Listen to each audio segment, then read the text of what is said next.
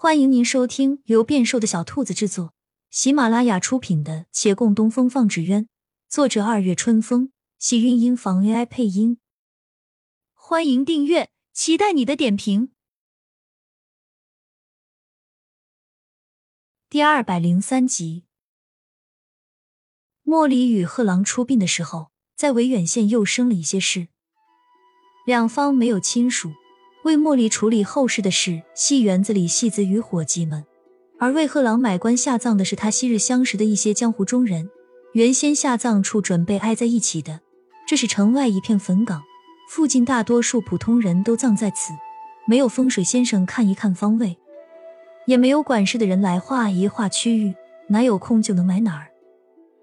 可送葬途中，那些江湖人听了些闲言碎语，心中不快，与戏子们起了冲突。行至坟岗后，赌气各站一边，一选最东，一选最西。两个坟冢中间隔着不知历经了几朝几代的黄土白骨。过了几天，坟冢上有人放了黄花。孟寻唉声叹气：“我们当时应该帮一帮他们。”身边人沉默不语。他又道：“跟他们比起来，有些人所惧怕的，所认为的沟壑。”又算得了什么？他快步向前走去，身后二人走得缓慢，经过那竹海，走过那一片芦苇丛。月兰轻轻牵起旁边人的手，不管那人是否要挣脱，他都牢牢抓住他，一步一步走。进了城门，天已昏黄，城内有人汇聚，挡住了他们去路。来人大多数面熟，正是这些纸鸢艺人们。他们面带喜色，齐齐站到月兰的面前。月公子，我们特来迎你。官府公函已出，往后你是此行牵头人，我等为你马首是瞻。诸位客气，岳某阅历尚浅，本不胜此任，承蒙各位厚爱。我们推举牵头人不看年岁，只看对此行有贡献者。岳公子不必自谦，当年慕容被推举为牵头人的时候。也是十分年轻的。哎，这时候说那个桑文星做什么？当初若不是他，我们至于到这个田地吗？那老者还没说完，被身边人打断。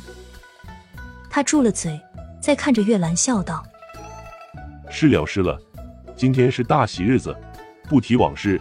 月公子，我们在前方酒楼设宴共庆，您是一定要赏脸的。”他们向两边退。为他留了一条道路。月兰往人群里走了一步，手上忽落了空。那被牵着的人还是挣脱了。他怅然回首，看洛长青向他浅笑：“你去吧。”他正要说话，但听那老者又道：“洛掌柜怎么不动？你是月公子的师傅，自是一并去啊。”青出于蓝，我对他放心。我就不去了，殿中还有些事情，往后来带领大家。若有什么欠妥之处，还请海涵。众人继续劝着，也有人趁机玩笑。岳公子稳妥，要我看啊，骆掌柜现在唯一要费心的，是为他寻一家人相配才是。他默不作声，低头笑了笑。另有人道：“这用不着费心，骆掌柜不肯去，虽然可惜。”但也不好为难，岳公子，走走走，我认识好些大家闺秀，听我慢慢跟你介绍。人群渐拥月兰往前而去，他想再拉住洛长青的手，却还没来得及触碰。盛宴热闹，他未料常大人和李大人都在，觥筹交错之间，看得出这些人是真心欢喜的，也是真心把月兰当做了他们的希望。他们小心翼翼，如履薄冰。怕极了，这期许再一次破灭。宴席时间不短，等月兰回到长青斋的时候，天色已晚。厅堂没有人，门半掩，有一盏灯留着。院子里也没人，一架梯子竖在屋檐下。他抬起头，会心一笑。六渡街的夜晚总是流光溢彩，若浮动的缎带。这时候莲叶田田，枫叶还未红。从长青斋的屋顶上往四处看，夜色不似以往平和。如今有很多只愿一人安家在此，整条街比以前热闹些，有些店家还没打烊。他悄然坐在女子身边，歪头看她。女子向他凑近一些，须臾后又退回。你没有饮酒？嗯。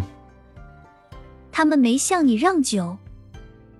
宴席上的传统，不让酒似乎就少了些什么。让了，我没有喝。看你一个人在屋顶，我不喝，已经醉了。出去吃了顿饭，跟谁学了油嘴滑舌？不是油嘴滑舌，是真心话。他抬袖，将一只穿花点翠的步摇轻轻簪入身边人的发髻，莞尔道：“当初你赠我此物，想让我走，如今还给你。无论如何，我是绝技不会离开了。”他摸摸发簪，心中凄然，不离开又怎样呢？月兰略有遗憾道：“其实我前些时候到京师，还专程去了一趟极地楼，我想找一找公主儿姑娘。你去找她了？京师有一个燕儿姑娘还不够啊，又来一个，你这趟行程收获颇多啊。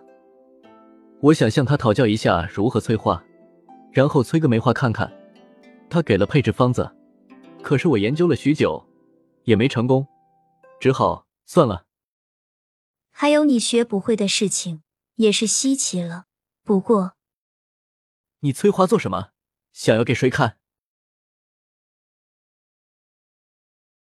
亲亲小耳朵们，本集精彩内容就到这里了，下集更精彩，记得关注、点赞、收藏三连哦，爱你！